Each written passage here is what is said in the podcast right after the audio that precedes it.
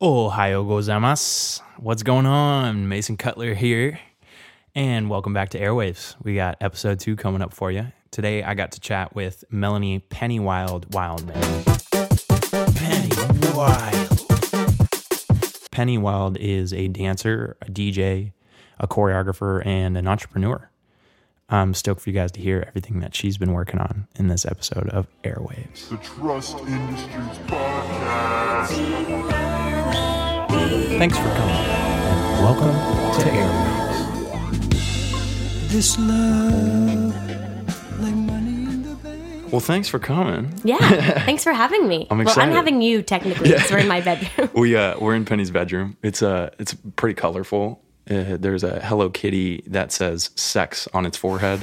We got West Side Story posters. True, correct, indeed. Tons of DJ gear. Yeah. Thankfully. Well, you have a gig tonight. I have a gig tonight. Yeah. At the Roosevelt Hotel in Los Angeles. Oh, yeah. And how have they been going? They've been good. Today isn't really a show. It's more of like a gig. I'm just playing music for a party. But the reason I got it was because I was connected with a dude that I have played actual shows for. So he hit me up and was like, I don't know if you normally do gigs, but would you want to do this thing? And I've never played the Roosevelt, so figured it was a cool opportunity. And what do you mean, like a gig versus a show? So at a show, I would showcase what I'm working on, original music and original edits and some unreleased stuff. I would also bring on, like my dancers and have my visuals playing and sort of intertwined a bunch of different like mediums of art that I've been working on, whereas a gig rather is more of a sort of contrived just playlist. It's like I'm still using my skills as a live DJ and mixing live, but it's more catered to just like a house party vibe as opposed to like a Pennywild original experience. Right. Yeah. I think it's dope what you've been doing, kind of putting things together more with the dancing and the music and everything like that. But do you find that when you're gigging, it at least helps you like hone some skills and things like that? Totally. I really enjoy gigging, and I don't have another job other than music and dance. So, yeah.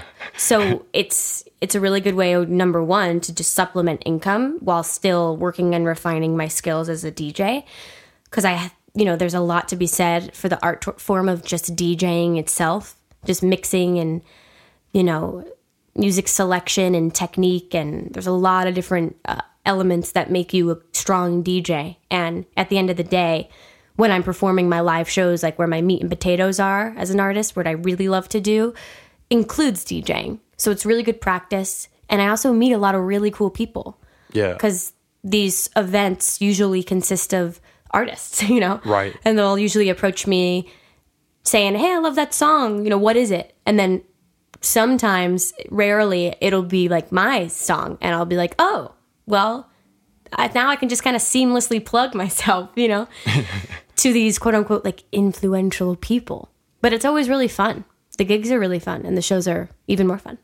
Yeah, it's got to feel good, like playing your own song in your own set, and it starts, popping off or something like that. Yeah, totally. Like, I experience that a lot with edits, because it's a song that I'll usually manipulate a song that people are familiar with, but I'll re-drum it, or I'll, I'll do like a mix prior that I'll just have created beforehand, so that it's seamlessly performed when I'm doing it live.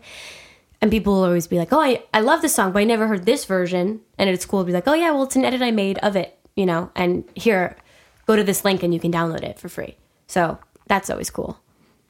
Where can people find your music and edits and things like that? Like, do you have a website or a hub or something that you kind of post them on? Or so the official releases are on Spotify, Apple Music, like Amazon and SoundCloud, but the edits that I know will be flagged because they'll have like a Drake verse in them or something, I put in a Dropbox folder that I share with like my friends. Fly. So, if anybody ever wants edits to DJ themselves or to just sort of put on a playlist, you can always DM me or email me. That's dope. Yeah. I've always kind of wondered how it works, because I'm like, learning so much about copyright issues and things like that. It's like I have so many questions. Yeah, it's a fine line. It's like a slippery slope with the legality issues. Yeah. Even as I'm sure you may have experienced, although whenever you do freestyle and you dance, it's usually to your own music at this point, which is so cool. But I'm sure you might have experienced a video getting taken down from Instagram just because you were like freestyling to a song that you were listening to. Right. But it's cool when you can get those songs whitelisted from the label and then you're allowed to post it freely because you got like internal permission. How do you do that? I've always wondered. Yeah, well, I don't necessarily have like the answer to that for every single track, but for specific songs, if you know someone at a label, like I have a really dear friend that has been able to whitelist a lot of popular music just because she sort of has like a contact there. Yeah. So I'll hit her up. Or a lot of times different networks, like I work with this company Dance On a lot. I just did a video for them. Yeah, you did. Yeah. And it's like amazing. I love that video. And I told them last week and I saw them that was probably my favorite because it was part of a series called Artist Request, I believe. Mm-hmm. And that was my favorite. The one that you were in was my favorite one. But they're able to whitelist a lot of stuff, which has been a really nice, bonus. Yeah. They've been able to help out in that way. Cool. Yeah. It was fun doing that video. I know. I really, really enjoyed it. And I've been following Rhye for years. Yeah, they're so good. They're so good. And I think on my Spotify Wrapped, 2017 Wrapped, they were like, I think it was one of my top. Their song "Last Dance" was one of my top 5 songs that was played this year, and it wasn't even released in 2017. I'm late to the party, but yeah, they're really unique. Yeah, the video is called "Taste." Yes. This girl named Noelle Marsh choreographed it, and basically invited me to do it last minute, and really, it turned out to be like more than I'd expect. I was like, okay, cool, and there was like a little bit of acting element to it, and we actually shot it out in Topanga, like 5 minutes from where I live, which was crazy. Was that on purpose? No. Wow. No, it just happened to be at this place called the Mountain Mermaid, which is this wild house with the craziest history in Topanga. It used to be like a gay club in like the 50s or something crazy, and wow. Then it was like some like mafia type hub for a while that was like a brothel in Topanga, and I was like, Topanga is the sleepiest town. Like, I had no clue. It has all of this history that I just didn't even know about, you know? That's so sick. Yeah. Yeah, the video, like, just even the plot line of it really resonated with me. I, like, was like, shit, I feel like I made this. You know what I mean? Yeah. Like, Noelle's choreography was really, really innovative and just kind of encapsulated a lot of different things that I've been experiencing since I moved here. And, yeah, I don't know her, but... But if I ever meet her, I'll tell her how much I liked it. Yeah, absolutely. Yeah. Her choreography is intense. Like, yeah, and she was so full out right from the beginning that I was like, okay. Hell yeah. So you want to do that. Hell yeah. Did you rehearse on site or did you guys rehearse in a studio? I came in like the night before and learned some partnering stuff. Because she was doing, if you check out the video, it's like a husband and wife type situation, and then there's another girl in the mix, and she's doing kind of intense partnering with the girl. That's my favorite choreographically. Totally. Some of those shapes that they're making are really cool. But yeah, just kind of hopped into it, and the next day we started shooting it, so it was literally just like, okay, here we go, and it turned out being really fun in that way because you were just like, you didn't have time to overthink it, you know? Yeah, totally. Well, it also seemed like there were a lot of things that were set in stone. There are a lot of like marks that you guys hit, but I saw that there was a little bit of room for like improv, especially right. Like especially the moments that sort of were just her. Yeah, you know, I could tell that there were some like spontaneous, sporadic choices that were being made, which was cool. It didn't seem like super rehearsed. It was clean and it was tight, but it wasn't like, you know, kickball change. You know, it wasn't like too wrapped up, ironed out, or something like that. Yeah. We got to go see the band a couple days after that. They played this live show of like all their new stuff, basically, and I was mind blown. Like, totally. I haven't seen that many concerts in the past little bit, just because I've been focused more on writing, right? And I was like blown away. I couldn't believe it. Like with the strings and things like that. Like it just brings. It's so beautiful. It just brought this element of like of just awe, you know. Totally. And it was such a small space, and they just had like little, you know, twinkling lights and stuff like that. And they played so quiet, I couldn't believe it. Like, they would do these arrangements where they would start where it was literally just whispering. Like, oh my gosh. He was barely, you couldn't even hear what he was barely speaking. And then the guitar player would just be playing the lightest thing, and the whole arrangement would just grow to like this. It's so delicate, because what they make is so, so delicate, and it's very precious. Yeah. You know, it's not... It's, I feel like they don't release anything unless it's the exact vision. It's, nothing is accidental with them. I feel like everything is very on purpose. And, you know, I think, and I'm definitely not the only person who felt this way, but when the first time I heard Rhye, I was like, oh, this female vocalist is tight, you know? But there's something about the dichotomy almost of like him being, you know, a male and having this really soft, like luscious, sincere tone that sort of just strikes you in a way where you're like, oh, this is almost like a paradox, you know? Right. It's just, yeah, it's really, really special. Really special. It was cool. We got to chat with him a little bit afterwards, and he was just geeking out about production stuff. I was like, tell me about this. And he was just telling me all about his, you know, his own process. And he's like, oh, you got to get one of these pianos and this and that. And he knew so much about that recording process. You could tell he was just a nerd about it. And it was so fun just to get to like geek out a little bit. That's the best types of conversation. Yeah. Where it's just like passion spewing. You know, you can't speak fast enough. So just sick. Talking about gear. So shout out Rhye. Yeah, shouts out to Rhye. Thank you for letting us do the video, and also letting us come see the show, because that was fun. So sick. Yeah. So sick. I had like a sort of a similar experience fairly recently, because I got to shoot the visuals for Marian Hill's upcoming like tour. So it was a lot of B-roll, you know, like it was, they brought me on as the choreographer and collaborator. So I hired my friend Kevin from New York, who's out here now, who's in Mean Girls on Broadway right now. He's killing it. Hey. But we got on set, and it was just a lot of like waist up, now waist down, now just your hands. Now here's this string that I want you to intertwine. So it actually ended up being like improvisational. I kind of scrapped everything that I had prepared when I got there, because I was like, this was not what I thought it was going to be. And then as a thank you for doing the gig, they were playing in LA at the Fonda a few days later. So Kevin didn't go. I brought another friend. I forgot who it was. Maybe it was Quinn. But I got to see the show, and my visuals weren't integrated yet, because they were like wrapping up that leg of the tour, and then they were going to start using them for the festivals just to play in the back. And like, you can barely see my face, you know, like you can see there's a shot of my face, but I'm kind of in silhouette. So it's really not about like face time. It's more just about like the body language and the storytelling. But then I got to see their performance, and I was so blown away. And I wish we had gotten to chat with them, but they were so, you know, busy. They've gotten so big. They had like a lot. They had, you know, meet and greets and stuff. So I just kind of slipped out. But it was so cool to like work on a project with their team for their project, and then see it kind of come to fruition before your eyes a few days later with all these cheering, adoring fans, you know, and just to think that you're like a smidge of a part of their work. Yeah, is really cool. Yeah. Yeah, it's so cool. I feel like you in particular, you have that sense of being able to speak a lot of different languages, right? Like you obviously know the dance side of things, and then you're putting it together with all of your musical instincts. So it's like... You too. Yeah. It's cool to see the ways that this is sort of, you know, blossoming creatively in ways that I don't think it necessarily has before, well, you know? It's so cool to think about too, because... So you and I met... I think it was like 2 years ago. Yeah. Maybe a little under 2 years ago. And immediately, because we met at the Kanye West Life of Pablo like movie screening in Woodland Hills. That mall. You know what I'm talking about. Yeah. Everybody listening probably knows what that mall is.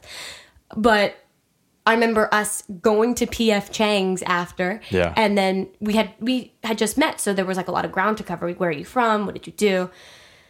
And we just like could not stop talking about these goals that we had. And we had this common goal of wanting to unite different mediums of art and use a platform to sort of like have everything coexist as one and marry all these different skills and marry these forms of expression.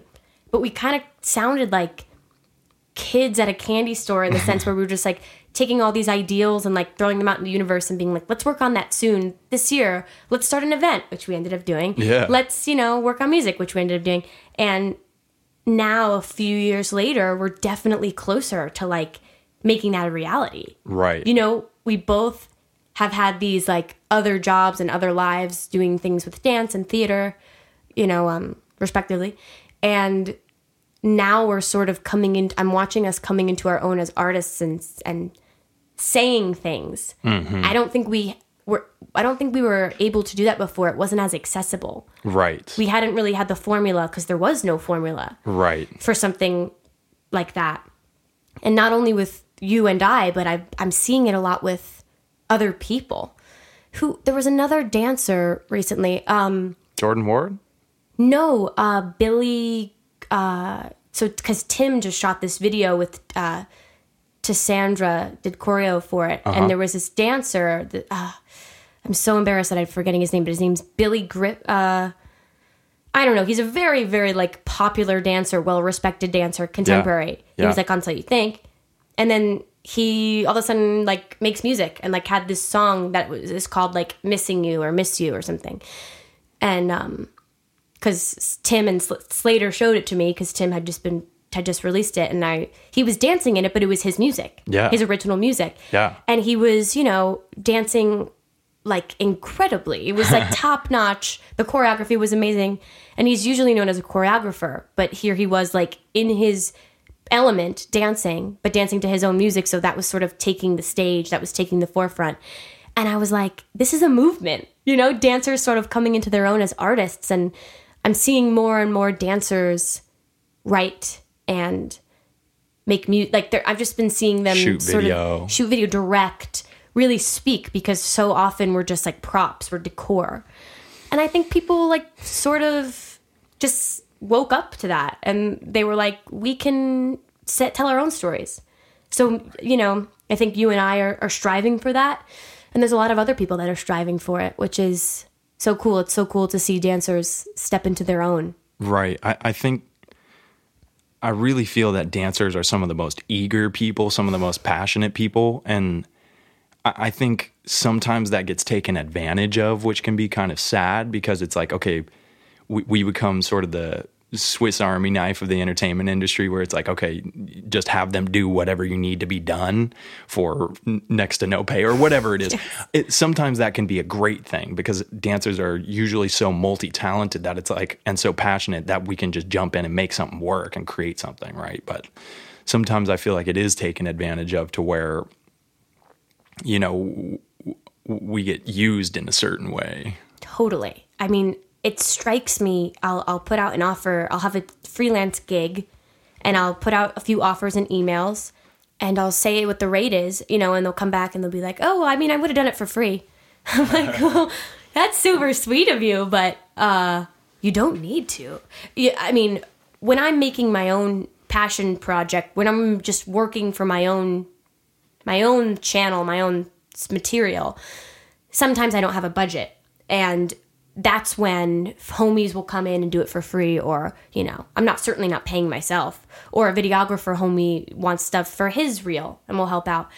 But when it's a real job that a third party is sort of like handing off to you, it is really important to like speak up for what you deserve. And I think saying no actually really helps sometimes. Yeah. You know, you gotta sort of fight for what you believe in, and sort of stand your ground and say, if you're not going to pay me like day scale, no disrespect, but I just can't do it. And I've had people say that to me all the time, and I'm like, totally, that's great. I get it. I've been trying to refer just to the Dancers Alliance stuff. Like, if I feel like, you know, something isn't quite right, I just try and refer to the Dancers Alliance rates for, you know, a music video or whatever it is. But someone's reaching out to me about. People are shocked. You know, I'll speak to, since I do music and I dance, I've been able to get a lot of job opportunities from like people in my music community that have said, we know you're a choreographer. They like don't know any other choreographers. You know, you're a choreographer. Do you want to choreograph, you know, this lyric video or this video? And then I share them, you know, what like the SAG day rate would be to pay 8 dancers. And they're like, well, that's out of our budget. We can't do it. And I'm like, well, then we can't do it. Right. Yeah. Well, thank you for doing that. Thank you for doing that. Because I feel like it really does take people just being aware of those things, because we're so excited when we get these opportunities, right? And, oh my God, yeah. And you just want that place to speak your creativity. So you're like, you want to run with it, right? But it's also like, you know, looking out for the people who are working with you, working under you, working above, wherever they're working, just so that we can kind of stick together and you know, make sure that dancers are respected for what we do give to this entertainment industry, which I think is so much more than people give us credit for. Absolutely. And I mean, I think just being a freelance artist or being a freelance professional, period, warrants for a lot of gray area. You know, how much should I ask for? Right. You know, doing rates always stresses me out because I don't want to scare anybody away with too high of a number, but I also don't want to sell myself short. And I also got to factor in what it's going to cost to rent studio space for rehearsal and what the rehearsal stipend for the dancer should be. And then overhead of, you know, wanting to pay an editor a really nice amount so that he puts a lot of effort and care into it. Right. And then half the time I end up like not being able to afford an editor, so I just edit it. And then, but that... You know, I'm certainly not paying myself for that. And then that's just days and days of unrest for what, you know? So I've been trying to meet in the middle, I guess, with sort of label heads and directors and saying, you know, I'm fine with paying myself bottom of the barrel, but I need to pay the people that I'm hiring the fair and square amount so that they do their best work. 100%. And they can prioritize their life. If they got to take off a shift at the restaurant, you know, then they better be making more than they would have at the restaurant. Yeah. So it's tough, but I think if you want great dance, it's important that people are getting paid to do it, right? Like, without it, you're just not going to get the good dance that's out there. No. You know, it's like if you want the best possible product for whatever you're trying to create, you know, you want to be able to bring more people need to be able to make a living doing what you're asking them to do, right? So totally. And I mean, that being said, there have been times where someone says, hey, we've got like $300, what can you do? And depending on what it is, what the situation is, I always like to try to make something happen. So if it means instead of making it a video about 8 people, it's a video about 2 people, right? And then, you know, you give them a stipend and you got to work together and create together. And, you know, it took a day. Yeah. So I try to scale it down to like a rehearsal or 2 if it's a really small budget. And I've also been, and I still haven't really exercised this yet, but I'm also really trying to say no to stuff that doesn't really move me. Yeah. It's hard though, because if you have a week you have free time, you always want to be busy. So you like to say yes so that you've got work to work on, even if it's not the biggest payment. But sometimes if a piece of music just doesn't really inspire you, or a concept just doesn't really inspire you, and that's what you have to stick to, sometimes it's better to just give it to someone else that really wants to do that. Yeah. I think especially when you have other, you know, creative projects going, like your music or whatever it is, you know, I want to be able to live that ideal life of like always working on something I'm really inspired by, you know? Totally. I think you do a good job of that. Thanks. From afar, from what I see. I say no to a fair amount of things so I can make more music and surf more. You do. Maybe to a fault. No, I don't think to a fault. I mean, it's interesting because even things that I've offered to you, I kind of sense a pattern of what you're into and what you're not. Yeah. Like if it's a collaborative, exciting pursuit, you know, where we're like mixing mediums or we're just freestyling and jamming, you would have done that anyway. You know, that's something that you would lean towards rather than like, hey, you know, here's not much money for a lot of work. And it's kind of like a random, you know, company for like a stupid corporate, you know. I think it's easy to tell what certain people will want to get involved with and what they won't. So I've after 2 years of having this pool of dancers, I sort of know who to turn to for what. Right. Now, you know, I know who's down to jam and who's really good at freestyling. And then I know who's down to like, you know, sort of scrape by and get scrappy with me and just sort of like rehearse all night and then like get paid not much. When those come along, you know, it's cool to have sometimes younger people that are just kind of scratching the surface that just want experience. Get some job experience. But, you know, it kind of all goes back. It's like this vicious cycle of, but do I even want to put people in that position? Right. So I think when it comes to that, I think we're learning every day. And I think we're all sort of just navigating what feels right and what feels wrong. Because when you know it's not in the car, like when you know, you know when you should be getting involved with something or not. I feel like that's a guttural instinct most of the time. Yeah. Yeah. I agree. Dumb. Yeah. It's so funny that we're sitting here doing this because we've had so many conversations about we've just had this conversation. Yeah. Just like this podcast is just like even what we talk about on the phone. So it's funny now that, you know, maybe a couple people will get to hear it too. And, you know, I'm sure this probably reminds a lot of people of conversations that they have with like fellow friends and artists and stuff. Yeah. So honestly, that's exactly kind of what I want to do. I want to be able to just give people snippets of like what I get to talk about with the people that I think are really creative and doing really cool things, right? So totally. You have so many things that have inspired me over the years since I've known you. You too. You know, seriously, and I think it's just cool for people to get a different take on things or whatever, you know, maybe learn a little something or go after something they might not have otherwise or whatever it is, you know, it's like, totally. I think that's really cool. I mean, you posted a video recently that was you going into a space, taking a little like Tascam field recorder, whatever you were using, recording just like dry samples of sounds that the space was just like sort of creating by itself. Sticks and stones and like railings and high frequency sounds and low frequency sounds, and then you danced to the music that you made, and you don't even know this until right now. But Slater and I went to this space by his house in Sherman Oaks, recorded a bunch of samples. I'm like halfway done with the song, and I'm gonna do the same thing. Hey. Yeah, and I want you to like.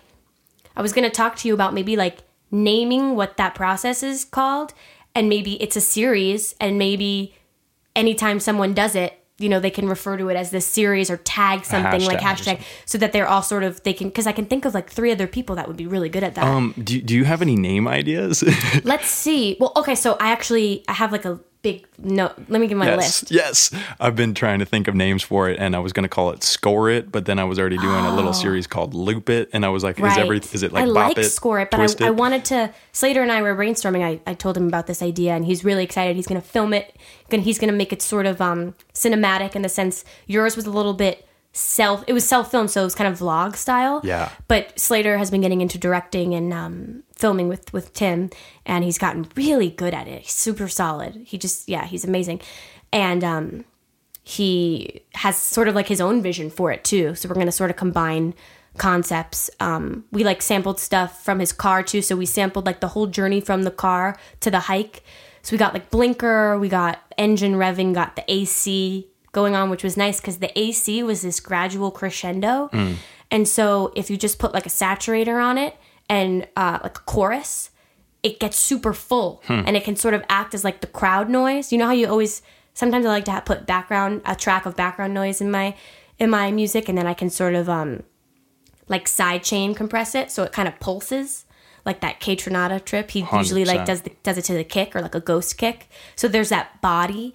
So I use that for the basis of it, and then I use my walks on the gravel as the initial percussion or like the click, you know. Wow. And it's hard because I'm trying to make the song with just the sounds, but I'm adding stuff because it's just not as full. From just the stuff, I couldn't really find that much of a variety. But that being said, anyway, I digress. The song, the series name, I had like soundscape. Wait, let me go to my actual list because I was trying to combine movement with music and sort of like a soundscape or like stepscape or like Here, I'm actually gonna go to my computer because that's where the list is. I've been checking my phone. Your own beat. The beat of your own drum, sweetie. Dance to the music that you made, to where you found samples of random stuff, and then you made #made it. #blessed. Let's see. Slater's, oh, I put in my thing Slater Sound because I'm doing the video with Slater, and it was just a nice reminder for me. She's talking about Slater Kodish. Slater Kodish on the track. Yeah. He's actually a great DJ too. Yeah. Anyway, I can't find this stupid list, but I don't, we'll, I'll have to text you if I think of any names, but we do need to think of a name. I think that's a great, I love that you went out and just created something. That's dope. I was going to just like send it to you one day and be like, look, I did it too, as a surprise, which I think you would have been delighted by, but I was like, I gotta say it because it's on the tip of my tongue. Yeah. But I'm really excited. Well, also something that was instrumental for like me coming into my own was you used to do this thing called Freestyle Friday. Yeah. And I watched them right when we met because you had just posted one, and then I went to the tag and I watched a bunch of them. Yeah. So then I wanted to have my own version of that, but my strength lies in like preconceived choreography, or at least it did, and as opposed to freestyle. So I wanted to do something that held me accountable, that was on like a monthly or a weekly basis, gave me an excuse for a platform that I could just create, no money involved, just like get my friends together and make stuff up.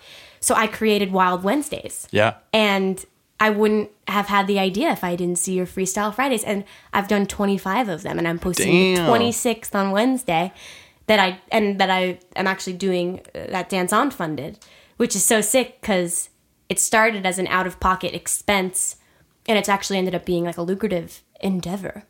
So funny. Yeah, you inspire me so much. It's so funny. It's really cool to see you create stuff like that, and I love that it's becoming lucrative. That's amazing. Yeah, I mean, nothing crazy, but yeah, it's but even if it's paying for itself, it's like right. You're there. You like know? 4 months ago, I decided for a number of reasons. One, I was getting flagged. I didn't have access to whitelist some of the music that I was making, so it became increasingly difficult to release. And two, I was running out of money to pay videographers. Because I paid everybody that was involved. Yeah. Well, some dancers worked for me for free because I was like, I'm not making any money. This is just for our Instagrams. You could use it too. But I decided to only create content to like unreleased songs and release it as with the label for like cross promo. So I've done probably like 10 sponsored ones, and I did one with the label Moving Castle, which is a really dope independent music label run by my friend Brett Blackman. Shout out Brett Blackman. Dim Mock, which is Steve Aoki's label. Yeah, that's fly. Mix Mag, which is a really dope like world DJ magazine that also has a blog and a label and a podcast. That my friend Val is involved in.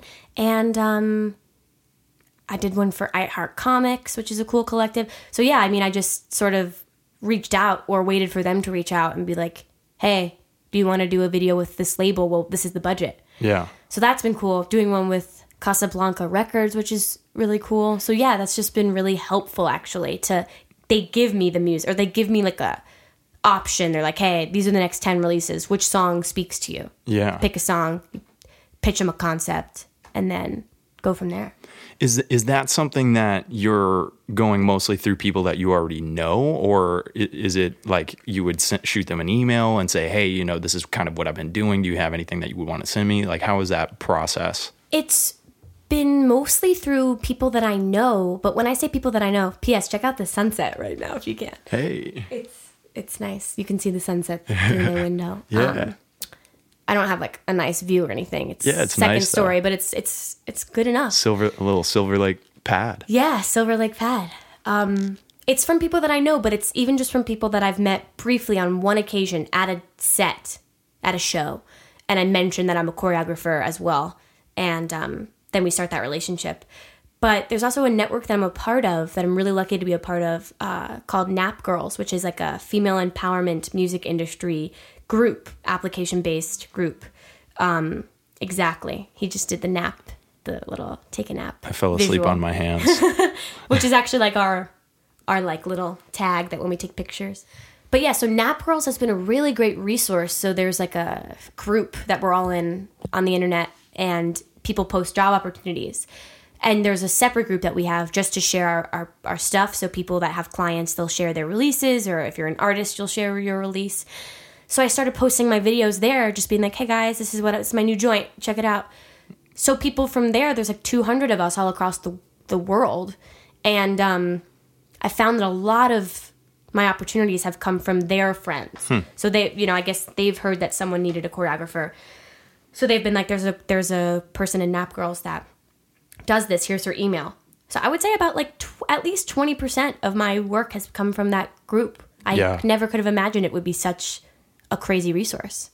It's so cool to see what you're doing in zones that might normally be, you know, mostly controlled by men, like in like choreography and things like that. Totally. And there are a lot of incredible women choreographers, but it's still like, it's amazing to see things like Nap Girls happen where it's like just a bunch of really dope creators and whatnot.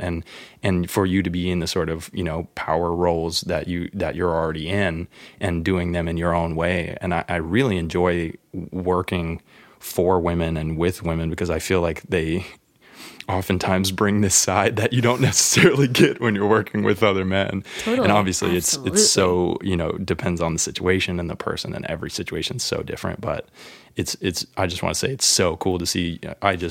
You never have given a fuck since I've met you, you know, like literally since, and that's why when we met, I was just like, oh, let's throw a show. Let's do this, because you have that fire to go create anything regardless of whatever the situation is and you just go and do it, you know. Thank you. Really cool to see. So nice to hear that, because we spend a lot of time in our heads criticizing ourselves, and I'm never really resentful for the opportunities that I'm given or for the work that I'm working on, but I see a lot of inspiring things around me, and I see a lot of work that I believe, you know, is has like surpassed what I'm doing. No comparison. I just see a lot of work that I respect and that I aspire to achieve.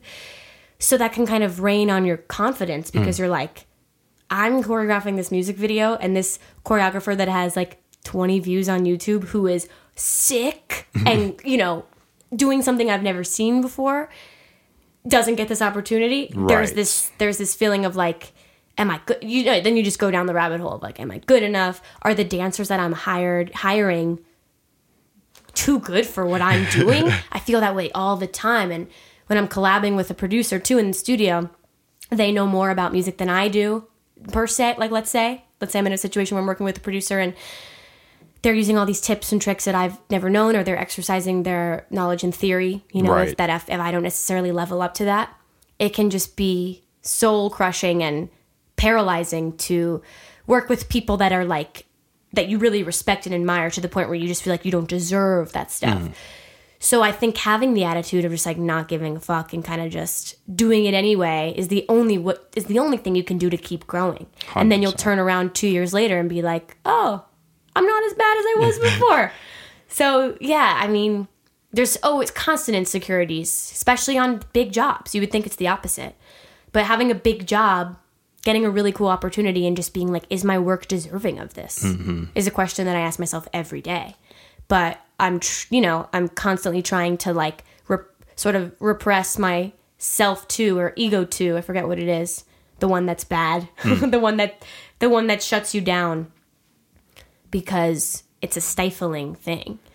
Yeah, it can be paralyzing. Oh, yeah. The thing that I think found for me, because I feel that a lot too, especially when you do gigs and there's just so much talent. Yeah.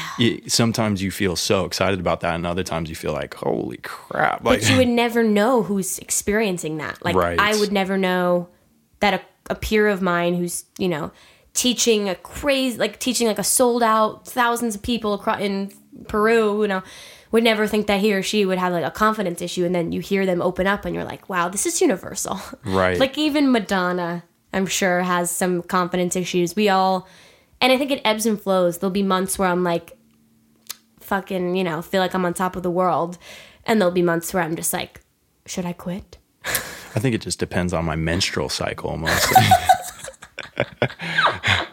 Exactly. Oh, wow, it's really pink now. Are you seeing this? Yeah, it's like, awesome. This is a really nice sunset. This is a good one.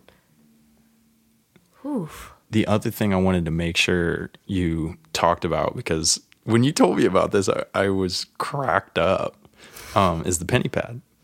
Cool. Yeah. Yeah. So there's a few reasons why you're actually kind of involved, and not necessarily from the inside out, but sort of from the outside in. So you met a guy, Kobe. Yeah. The similar, I think maybe the same day I met him. I think you met him a couple months after me. Mm-hmm. But I met him at the venue where we threw our first event at Montserrat downtown. I met him because I was DJing right after him. I was playing right after him, and he was finger drumming live. So I was blown away, got his info. We started immediately talking about ways we could collaborate, working on music. He taught me a lot. I would just like shadow him in the studio a lot of the time. And I then came to him a few months later with this product design idea, which is called the Penny Fat. And I'm just sorry, I got sidetracked, but I'm looking on that poster and it says Kyle Robinson, and I'm laughing because that's such a it's a funny common thread between us. Yeah. Because Mason was on tour with Shaping Sound, and Kyle and I were on tour with West Side Story, and he used to wear sunglasses when we do bar to warm up, and everyone was like, "That guy's a fucking weirdo," but also everyone was like, "I want to be him." So that's funny. Anyway. Sidetracked, but I spoke to Kobe about wanting to create the world's first like MIDI controller for dancers, and he first was skeptical because he was like, "You're talking at me for hours. You already have the idea. You have the concept. You don't need me." And I was like, "No, I do need you. Like you're gonna be my engineer because I don't know how to create. I don't know how to I don't know how to manipulate the sensors that are in the pad that I'll speak on in a bit, and convert that to MIDI, to a MIDI signal so that we can map drum racks to it, whatever." So anyway, I just explained that I needed him, and he was like, "All right." So then what ended up being a bunch of Sunday afternoons of research and guess and check, stop and go.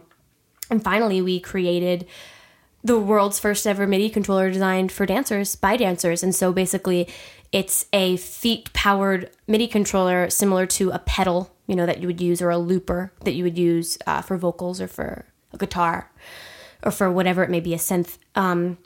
But you can trigger the samples in real time using your feet. So it warrants for movement and choreography. So a lot of the stuff that works is like some house movement and footwork, and even some like B-girling and B-boying too, because when you're on there, your hands can trigger sounds. But basically what you do, or what we did, was... we bought an adapter from Hong Kong that was shipped here from the DDR dance pad to the USB. And then we opened up a audio programming software called Max MSP and created a formula or a tree in there that converted the GameCube or the, Wii, Nintendo Wii signal into a MIDI signal so that we could map and stack drum racks in Ableton using the looper object in Ableton. To build a completed beat, a fleshed out beat. So, for example, you put the click track on, set your BPM. Every 8 bars, it would switch from percussion or like just a kick and snare combo to then the synth, to the lead, to the vocal chop. And then you could even map effects on there too to come in.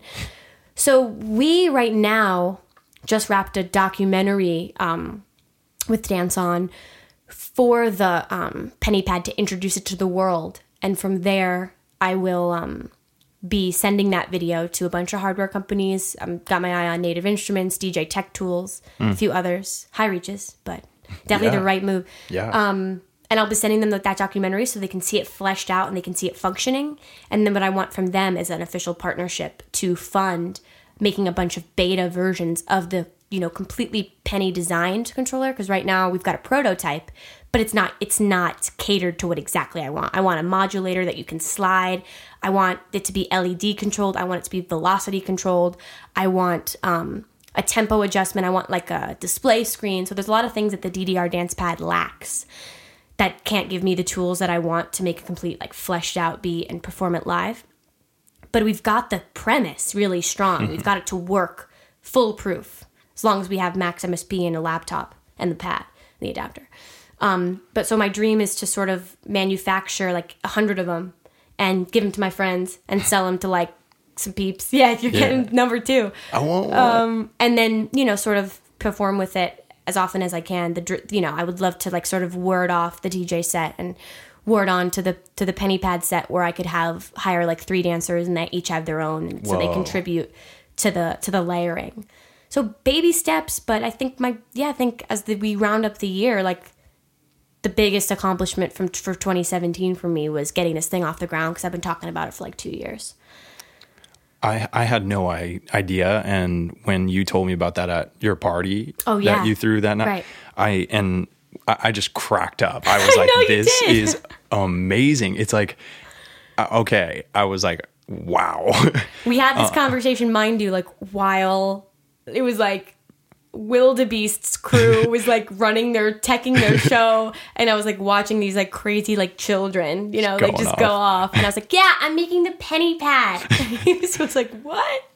I really think that like the applications for the penny pad are going to be so cool, and I cannot wait to see how that moves forward, because I think it's going to be this really cool things happening where it's going to teach dancers more about making music if they didn't already, right? Like it's kind of going to bridge that gap, and then also the other way around, right? I mean, that's what I said to them when we were doing an interview portion, and I said, so, you know, for me, it was so much more accessible to write on the pad. So I was writing the music for the demo that we needed to like turn into Dance On so they could approve it so it could be part of the video. Kobe and I were like sitting in the studio, and I'm like, all right, how about this for the lead? Do, do, do, do, do, do, do. And he's like, well, I don't know. It kind of seems like it's stagnant. You're only using 4 tones, 4 pitches. I'm like, yeah, because there's only 4 pads. And he's like, oh, so it's been fascinating to write, because he is more accessible with his MIDI fighter or with his machine or with his MIDI keyboard, and I haven't been making music for years, so it was more accessible for me to like do a shuffle step on the controller and see what that sounded like, and then, you know, do like a jack and be like, oh, that sounds like a cool thing, and then writing it on the pad versus writing it on your keyboard. So I think dancers will be able to, I think we're going to get this wave of music that we maybe never would have gotten before from these incredible dancers that have this accessibility to their feet. But I mean, here's the bottom line, is that dance has been a reactive force for years and years and years. We've been making music, and then it's been breeding movement, life-changing movement. But I want dance to be the generative force. So I'm making dance, and that's creating the music. And I'm not the first person to do this. Imogen Heap has her Mimu gloves, which filter sound and manipulate sound when you move your fingers. So that was tight. She kind of broke through. But I was like taking it further, and I'm like, well, there hasn't been one for dancers. And I've been putting everything else on hold. You know, I had this EP that I was going to drop in January, and drop it in March. Because I want this pad to come to fruition as fast as possible. And I want to scrap the EP and make an EP just on the pad. You know, but keep following this. This is so cool. It's really, really dope. And obviously it's something that no one's done before. And I think you're really onto something, and it's so exciting to watch it keep growing. And it seems like you've got, you know, the fire to make it something, you know, really amazing. So I'm so excited. Thanks. I can't wait for you to mess around on it. Yeah, me too. I mean, maybe you saw my living room. I have 3 DDR dance pads. People are always like, why? I literally have a TV and a couch in my living room and those 3 pads. People are like, why these? Why now? 2017. But yeah, when we get it next time we get a chance, I'll just like get it started for you, because I have everything I need right here. But like I said, I really want to design it from the ground up. Yeah. I just need people with monies to do that. And the technical expertise to, like, you know, create that, you know, the next prototype of the product and the next one, you know, whatever it takes. Totally. And that's why I'm so glad I had my friend Kobe helping me with it, because he really broke through the engineering side of it. Right. You know, he, like, is a whiz in that way. We'll drop links to everything we've been talking about and all the descriptions and whatnot, so you can see Kobe do his thing.